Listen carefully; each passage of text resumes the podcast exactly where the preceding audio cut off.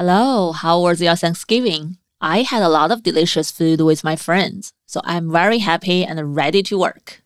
I hope you had a great Thanksgiving holiday as well. Welcome to Deep Into Sleep podcast. I'm Dr. Yishan, a board certified sleep psychologist.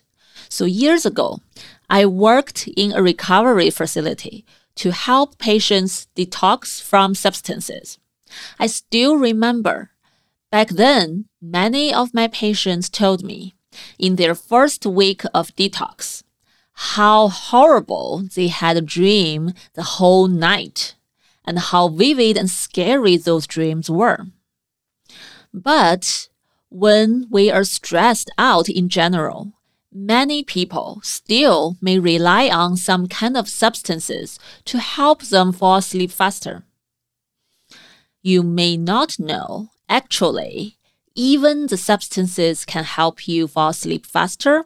It actually could harm our sleep quality, especially they could suppress our REM sleep, which is our dream period. So that's why when you go through detox, you suddenly stop using the substances. Your body would try to recover from all this past loss of our REM sleep. And you may end up with a lot more dreams than normal. And that's what we call REM rebound effect. So today, let's talk about how to turn our suffering into a strength. So today, our guest is Colleen Ryan Hensley. She is a 10 year Navy veteran, a candidate for certified mental performance coach with the Association for Applied Sport Psychology. And she's the founder of hashtag binging sober. She has struggled with depression and alcohol abuse herself for over 20 years. But eventually, she was able to turn the table around and thrived from those struggles. How did she do it? Let's listen to her story. A lot of you have been asking me for insomnia treatment options, so I want to let you know I have launched an insomnia treatment course. It's a very structured and effective treatment program with a lot of clinical evidence support. So one course is in Chinese and one is in English. You can find it at deepintosleep.co forward slash insomnia. Colleen. Welcome to Deep Into Sleep podcast. Hi, Ishan. Thank you so much for having me. Yeah, so I know you have quite a lot of journey in yourself, and uh, so you've been through a lot, and you have a lot of interest topics talking about. So first, how about you introduce yourself to us briefly? Sure. I'm Colleen Ryan Hensley. Um, my background is in sport and performance psychology, mental skills, mental toughness, uh, my mission has always been to bring these skills to the masses because a lot of times we think of them with regard to extreme sports and performance and those types of things. But these are skills that I believe all of us can use on a day to day basis. So, one of my goals is to redefine mental toughness for the next generation. And so I'm motivated to help those struggling with depression by introducing them to a new powerful method in achieving vitality, our energy for life. It's called hashtag binging sober, and I'm launching in January of 2023. Wow, that's so cool. Look forward to that. Can you mention a little bit more about this um this launch? What's that gonna be about? How that gonna help people? Sure. Sure. So it's the world's first points system for vitality. And the way that it works is we track. So you start by tracking the things that you typically use to escape. So uh, some of these things, first of all, let me go back. Sober, when I refer to being sober or sobriety, I'm really talking about a lack of intoxication or a lack of consuming things that we use to escape. So I'm sure you know a lot of us maybe habitually and not even aware of these things that we're using, hoping to feel better, but a lot of times they make us feel worse. So you know, binge watching, binge drinking, binge eating, those types of things really just can take us down a place that we oftentimes refer to as a downward spiral where you know it's just this pattern of of escapism that just keeps dragging us down into a worsened state and so i really want to illuminate the upward spiral or things that we can do to reverse the impact of those unhealthy escape tools mm. Wow, I think this is very important because in my own clinical work, I treat a lot of uh, not only adults but also teenagers with some yeah. kind of you know uh, maladaptive coping tools such as substance, right? Yes. And uh, yes, part of that is for to escape this emotional pain, to numb themselves. Yeah. For some teenagers, it's because their family relationship is awful and uh, uh, they trying to use this way to kind of like escape from this kind of parenting and this kind of family relationship so it definitely is quite common and really hard to treat in my opinion yeah yeah I, I can totally relate to the I was depressed in my teenage years. My parents got divorced. Um, my grandfather, who was one of my just greatest mentors, passed away unexpectedly. So it was back then that I started to use these things. And, you know, we can develop those habits really young and take them straight into adulthood and not even realize that we're doing it. Mm-hmm. So, what motivates you to rethink about this? And now you're helping other people? because well, uh, people it's hard for them to realize they're escaping actually yeah yeah i think it's hard for a lot of us to realize we're escaping because it's so accepted so many of these things that we use to escape are so just accepted in society you know um so it's really this access that I've been thinking about a lot, like the access to these tools and exactly that social media. Uh, you know, the pandemic really increased our access to things like alcohol. We can have anything delivered to our doors. Um, you know, socially, we were online. I mean, you know, we're really far away right now, and I love that I can talk to you. And thank you so much for having me, by the way. Um, so I'm motivated to bring this to the masses because I've really felt the impact on myself and my own struggles with depression, um, substance abuse, alcohol abuse, uh, mostly, and post traumatic stress from a sexual assault that I experienced in the military. And it was this process that I used where I started to notice that I was wanting to experience this clarity and this um, this vitality that I that I would experience at sea in the Navy. So when I didn't have access to these tools.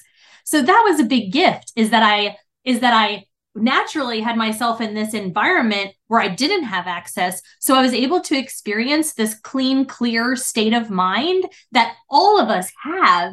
It's just we're constantly doing things habitually that take us away from that. And so I really want to introduce that to people and this idea that so being sober is this natural state of joy. Hmm. Wow, I like that because a lot of people, once they're in the process of depression and the post trauma, they possibly uh, start liking this numbness right? And mm, forgetting yep. what are the like, right? What's it, yeah. what's it like yeah. when we're clear minded and I can actually feel feelings. I guess the feeling yeah. is going to be too overwhelming, too painful for some people to really experience it. Yeah. Oh my gosh, I completely, completely understand that too. It's just, you know, this taking the first step of owning the feelings, which again is one of those things that as a society, it's just been passed down that we kind of push those feelings away. I mean, myself, you know, growing up when I was struggling with depression, my parents, you know, their generation didn't really understand what that was. And so it's hard to own your own feelings when your environment isn't isn't talking about them either. So I that's why this is so important for me is to just you know start talking about it openly these things that we consider taboo the more we talk about it the more it becomes you know normal and it's easier to talk about that that whole you know boundary kind of loses its power and and the you know the huge ocean of feelings it is it can be really overwhelming and i dealt with that after the navy when I started experiencing nightmares and things that were disrupting my sleep and flashbacks during the day of this trauma that I had completely buried and was trying to avoid. And so once that started happening, I just, I just, with my background, you know, it's so, it's so funny because you, I knew all of these things and all these things I should be doing, but it was still didn't make it any easier. I had all these walls up. I didn't want to feel those things. But the moment that, I mean, I'm a huge advocate for mental health.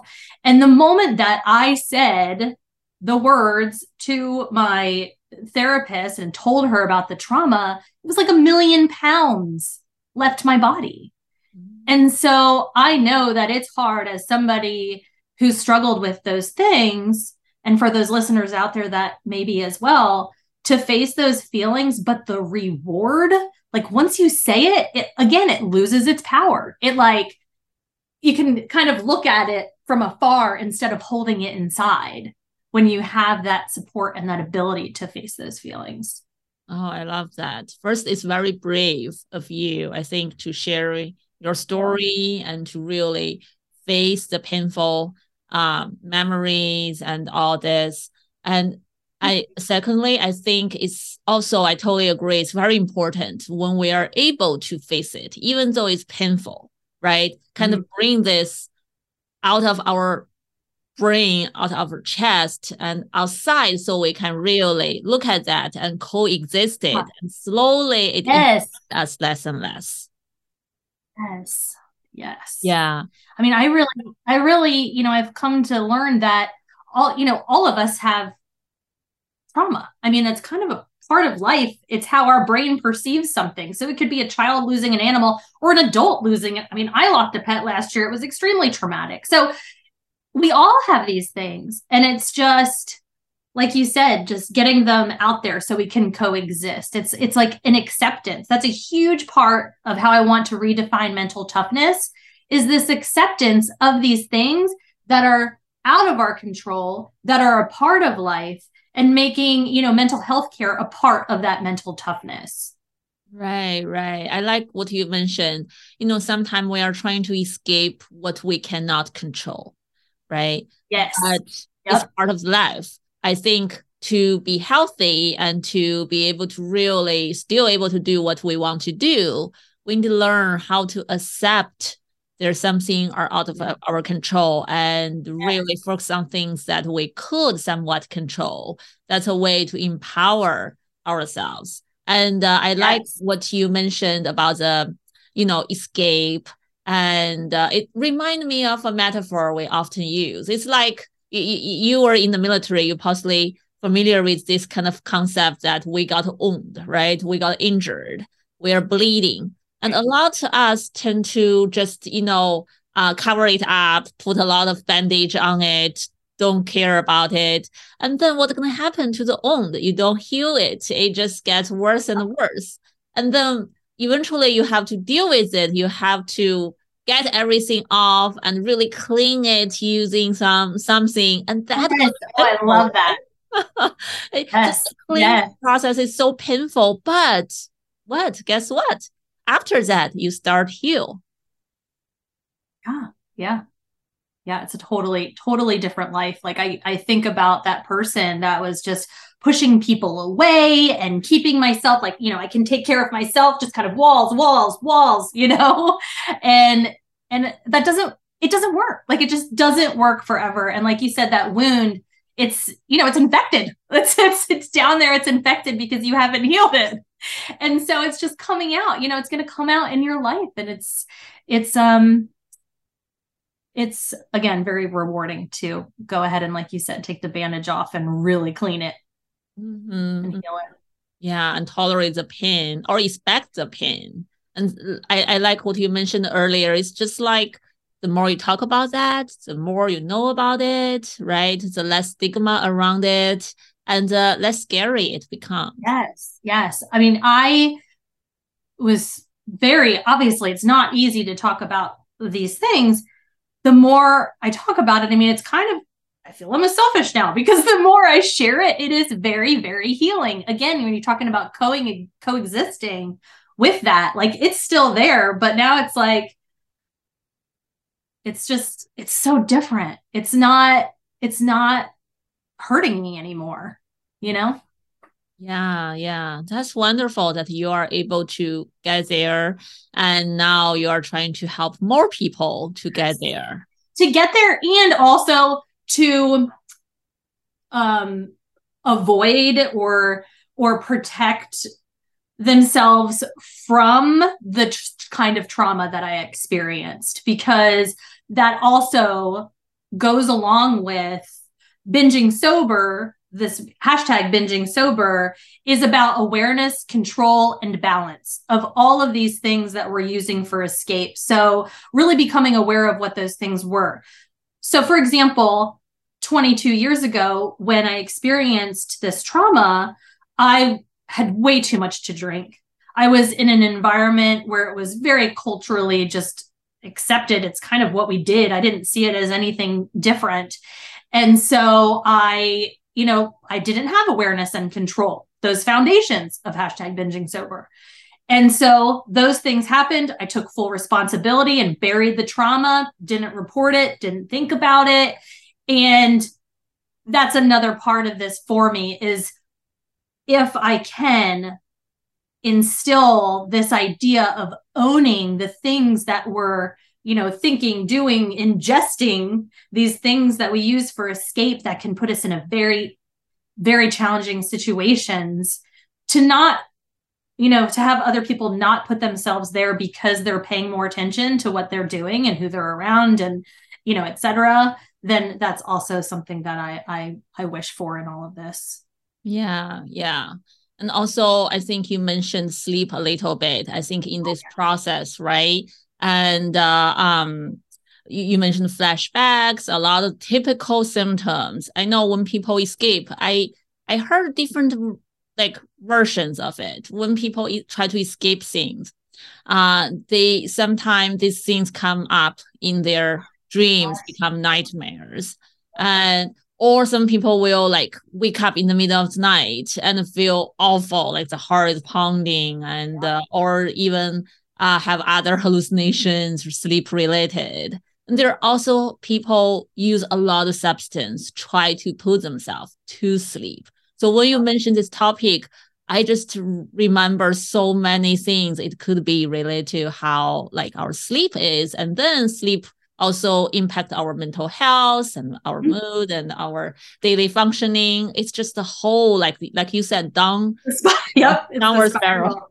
yeah, yeah. And sleep is obviously, you know, something we have to do every day. So it's a part of that. Like you said, oh my gosh, caffeine, alcohol, like all of these things. If I if I have caffeine too late in the day, I can so I still, you know, I'm I still ha- manage depression and I manage post traumatic stress. Like it doesn't completely go away, but now I know what I need, you know, things that I can do.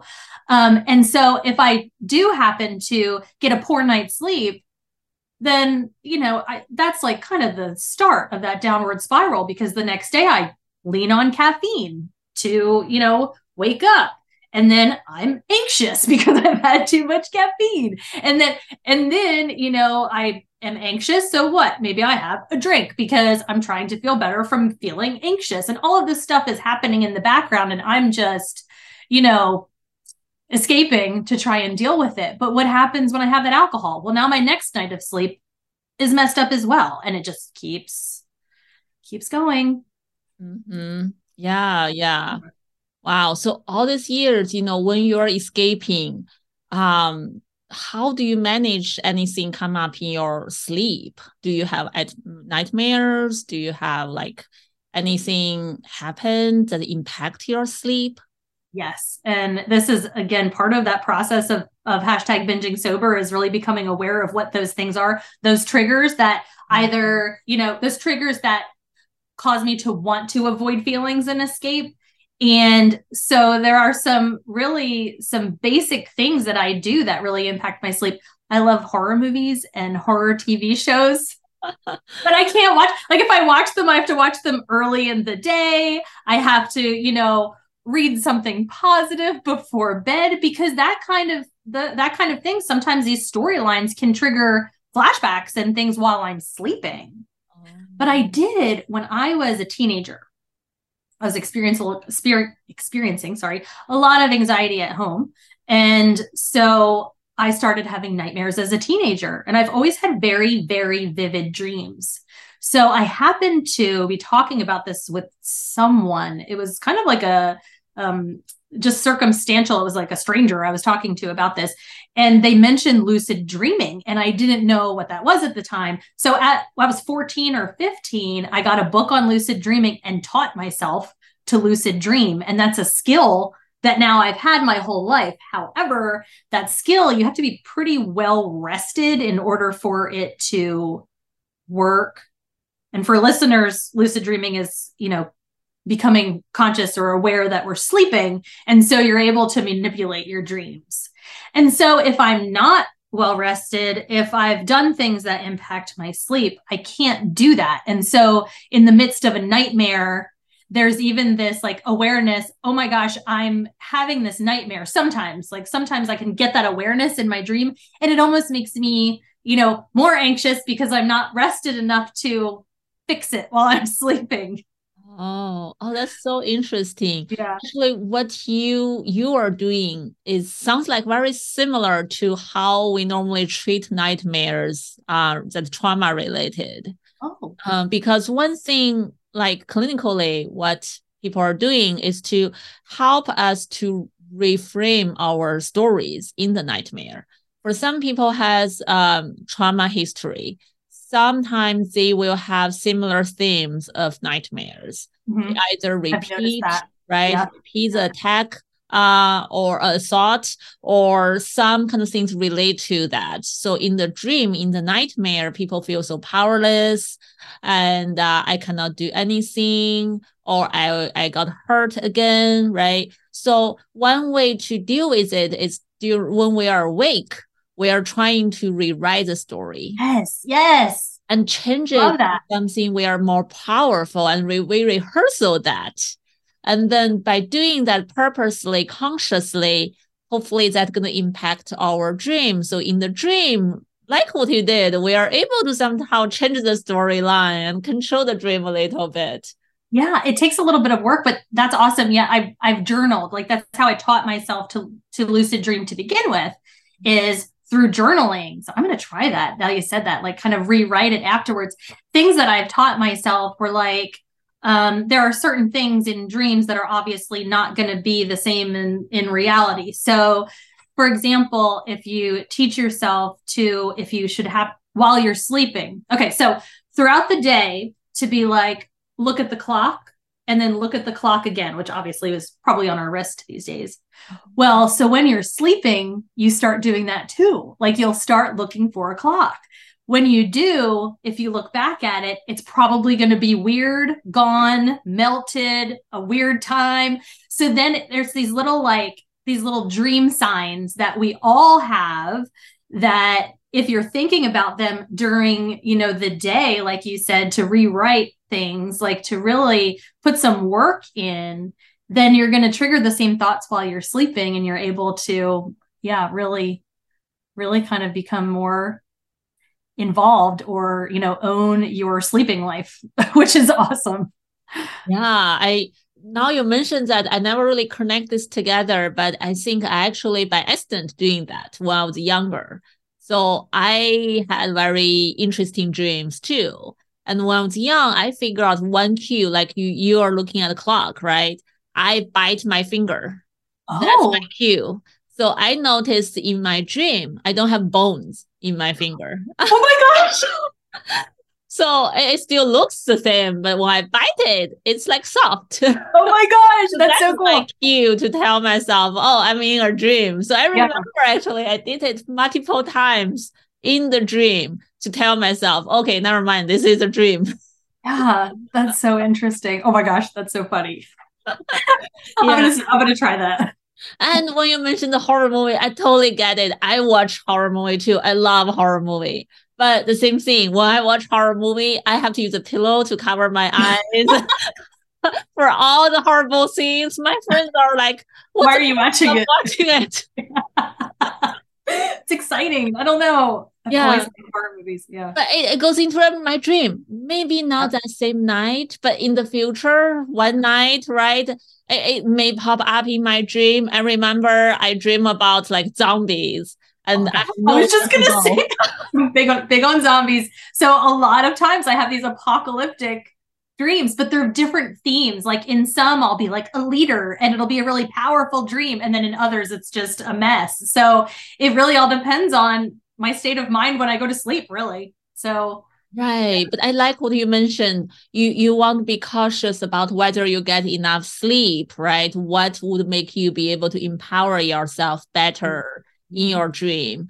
Um, and sometimes I think if we prepare it, if we are consciously thinking about it, our dream can have a healing power. Oh my gosh, 100%. Yep. Yeah, I I sometimes have very healing dreams. I have like bad day, bad time, and I thinking about that. And in my dream, there's something happened. I something happened to empower myself, make me yep. feel like it's not so bad. You, you see, I can still do something like zombie thing. I dream about, I remember I jump up a castle and all the zombies are down there. So I was like, oh, great. I'm glad I'm not alone in the zombie dreams. I'm sure there's a lot of us out there. yeah, but we can empower ourselves. We yes. can make it different, right? We can save ourselves in the dream. I love that.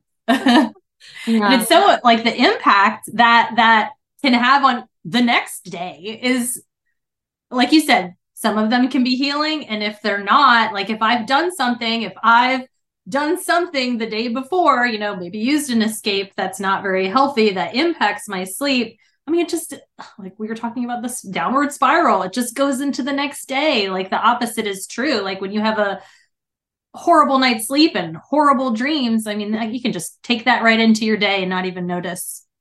Right and the same time i think it's it's actually a mindset thing right yeah, yeah. you've been working in this field you you you i'm sure you experience that a lot and we can always break this downward spiral yes. and we notice the trigger we expect it to happen or it just happened then what we can do to cope with it and reset and help us to you know start a different cycle yes. it's totally doable Yes. And that's what hashtag binging sober is about. It's not about long periods of abstinence from these things because Ishan, if you tell me not to watch horror movies, that's all I'm going to want to do is watch horror movies. Right. If you tell me I can have popcorn, I'm going to want the popcorn. It's not about long periods of ab- abstinence. It's about just taking some time away from those things, reflecting, seeing how that feels, recording it. That's where the points come in because we assign our own points to the system and how these things impact us because what impacts me a certain way is might impact you in a completely different way. So that's really important. Um and so yeah you can choose to do those things but when you choose to say have a couple of glasses wine of, of wine knowing how it's going to impact you over the long term it gives you more power over it. And you can also then look you know decide what other things you can do. For example, like if I do watch a horror movie, like I said, I'll read something positive before bed. I'll meditate before bed to get in a better like mental state before bed. So then I'm gaining positive points and reversing the impact that those horror movie the horror movies had on me. Yeah. So you're moving yourself up and down this scale of vitality using points you've assigned and tailored to yourself. Mm. I love that. And also you mentioned journaling. I think it's similar concept, oh, yeah. right? Mm-hmm. We always tell our patients don't journal right before bedtime. Uh-huh. Oh. Especially if you're journaling something about negative memories, negative Yeah. Try to do that as early as possible in the day and away from the bedroom. So yeah. you don't dwell on those feelings after journaling and get it into sleep. That makes sense. Yeah. Yeah. I hadn't really yeah. thought about it that way. Because I, you know, I've I've journaled a lot before bed to get that stuff out. So it's not, you know, in my head, but I can see how that might be impacting me that I haven't even noticed you know yeah well that, that's another way like sometimes for some people if they're very anxious i think it's helpful for them to jog down whatever on their mind like the to-do list right, right. get out of the way they yeah. can sleep so whatever works for for you for each again person. very individual yeah exactly that's what i always say at the end of the episode each episode i have this little uh blur thing says sleep is an individual thing right mm-hmm. it's very individual and mental health and coping strategies and what works for each person is so different too. Yes, yes. I think we have this thing where we um we just society tend to lean on social like ideas of what things are. For example, happiness. Let's just talk about like happiness or success. I mean, have has have you looked at that yourself? Like it's important to say, okay, what is happiness for me because it has nothing to do with anybody else when it comes down to it and so i think it's you know it's the same with all of this is that really taking the time to look at things from our own perspective in spite of what all of these other ideas are around us and i think yeah, this is so yeah Mm-hmm. This is so so important. Uh, I I love that to look at our own perspective, and mm-hmm. it's so hard because like for example, I live in San Francisco Bay Area, right? I don't know how people think about this area, but I noticed this area, a lot of people are pursuing money and materialistic things. So a lot of people are not happy. They yeah. possibly, if they look at their, themselves, they could be satisfied with their life. And or at least other people look at them, like really look up to them, feels like they're doing great, right? But they don't feel happy they look even upper and they feel like, oh, I need more money, better mm-hmm. house, and better this, better that. So they could not look at themselves and find appreciation. Yeah. Yeah. It's so important to do that. Yeah. Especially, you know, I mean, that as a child, teenager, teenager with depression and even, you know, getting into adulthood, if you're not looking at what you consider your own personal happiness and, and success and you're, you know, just living by some expectation of society or someone around you that causes depression if you feel like you're not hitting this idea of what happiness is that we see you know all over social media and television and marketing and all of that you mm-hmm. know where everybody's tipping the bottle back and having a great time it's not really what it looks like i mean i found myself through this process of hashtag binging sober that if you think about a scale so zero being a balance on the scale that's the ideal place mm-hmm. for this idea of binging sober is balance. It's not about this like, yay, like woo, party, party, happy, happy all the time. That's not real life.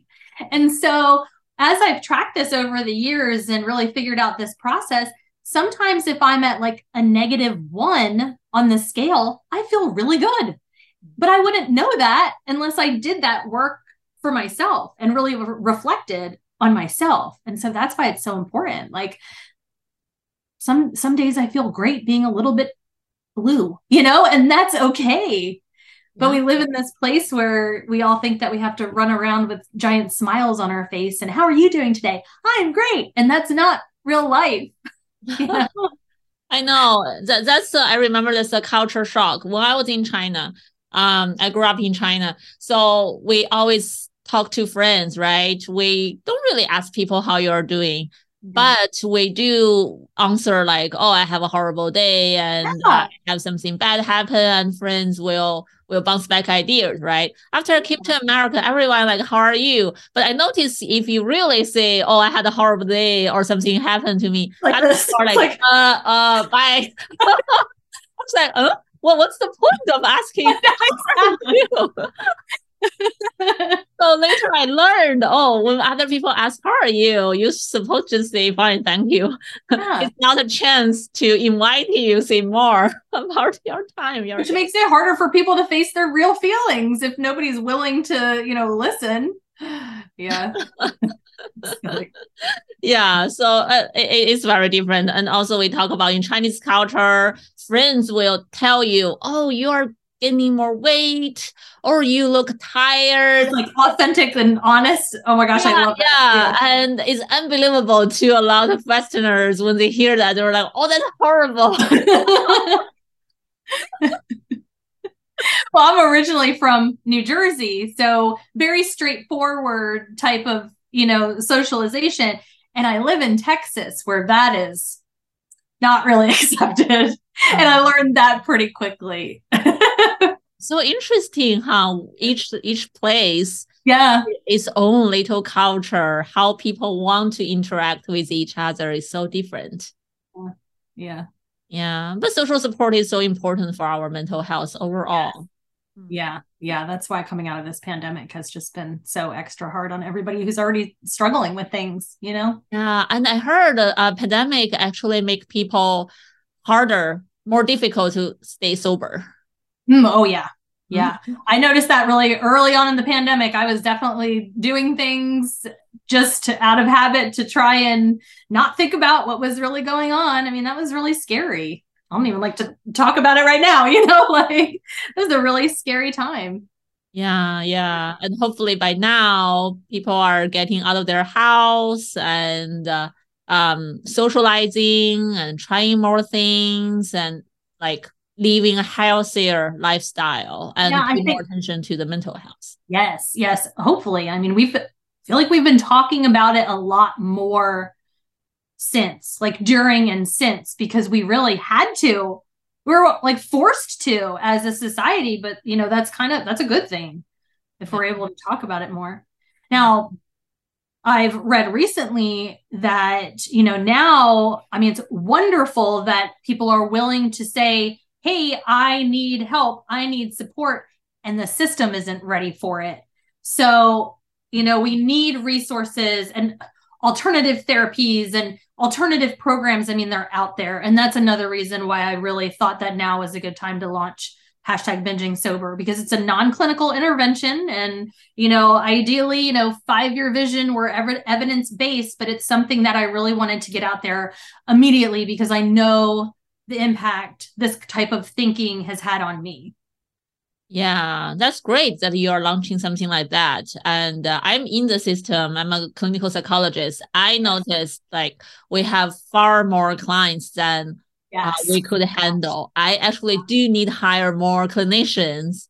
Uh, so that's an ongoing project, but it's really hard. So sure, no sure. matter how many clinicians we have, I feel like there's no way we could really provide enough support. So there need to be other type of support out there, mm-hmm. right? Other alternative methods to help people because each person's level is different. They sometimes just need some basic support or some peer support. Some people may, may need a little bit more. Some people are very severe, really need a lot of clinical intervention. So I hope there are more and more resources and legit resources out there yes. to really yes. help people. Yeah. Yes. And maybe it is as simple as if you ask somebody how they're doing and they're not doing okay, maybe sit, maybe talk to them about that just for a little, you know. Don't run. Don't social support. yeah. oh my gosh. yeah, I, I think that's an overall education. Hopefully, you know, uh, even in school, people can start learning how to support other people's emotion, even a oh little bit that would be so helpful. And if all the parents can learn how to start carrying out some conversations about yeah. emotions in the household, that's going to be so helpful. And teachers, oh my gosh, teachers, teachers yeah. so much support, you know, and they're doing a bulk of this emotional, you know, dealing with the emotions of hundreds of children. Oh, there's just, yeah, we really need to start talking about this more and make sure that everybody's supported and it's so hard and in a society like ours where we're always talking about how great things are mm, yeah. yeah. We need a balance. We cannot just, uh, like you said, escaping won't solve the problem. I think. Mm-hmm. Yeah. No. Mm-hmm. Yeah. So uh, I look forward to the launch. So how people can participate in this binging uh, hashtag binging sober launch? So the launch is happening in January of 2023. For more information, please go to ColleenRyanHensley.com. It's H E N S L E Y. And I'm going to be starting focus groups here soon. So there will be opportunities for uh, maybe some pre January talks and education and that sort of stuff. Great. Yes. I will put all your information in the show notes and our website mm-hmm. at deepintosleep.co. So hopefully, you know, when people are listening or searching online, they will be able to find your launch, your great resources. Thank you. Thank you, Yishan. It's been so fun talking to you. Yeah, thank you, Colleen. This is wonderful. Enjoy talking to you and all this fun stuff. And we have something in common. That's really good. we should have a, a, time just talk about a horror movie. How Steve. I think that is awesome. that would be. Let's do that. I'm gonna do so. I'm gonna do some research after this. I'm going to try some different things with around the horror movies and the zombies, and we'll see what happens. yeah, and you will be surprised. You know, I cannot find people to watch horror movie with me. So, but if I gonna find someone, it's gonna be girls, not boys. Really? So, oh, that's interesting. Girl, I have girls' night for horror movies. my girlfriend's husband refused to join because he refused to watch any horror movie at all. So my girlfriends in the same situation, they could not find anyone to watch horror movie together.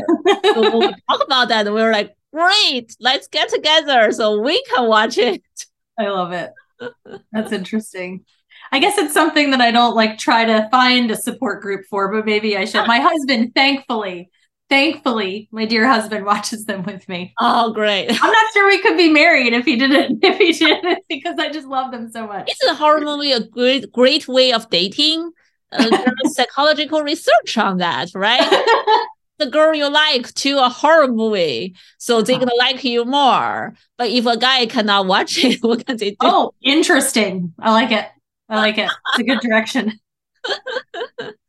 Yeah, this is awesome. We're gonna have to find another time to do it. yes, yes. yeah, thank you, Colleen. Thank uh, you, thank you very much. And uh, uh, any last wisdom you want to share with everyone? Any last word? Hmm. Just give hashtag binging sober a shot. It can it, you can feel it in as little as a day, as little as three days. So you know, just really thinking about awareness, control, and balance of these things that we habitually use to escape. Let's let's turn it around and, and take the wheel from those together. Awesome. Thank you so much. And hopefully all our audience, right? Whoever are listening right now and uh, uh, follow Colleen and pay attention to this launch and see whether it's something could really help you in your life. Thank you, Yishan. Yeah. Sleep is an individual thing. We all sleep differently, and there is so much we can do to improve sleep quality. Keep hope and carry on. This podcast is for general informational purpose only and does not include the practice of medicine or other health professional services. Usage of the information we share is at the listener's own risk. And our content does not intend to be a substitute for any medical and professional services, diagnoses, and treatment please seek professional health services as needed.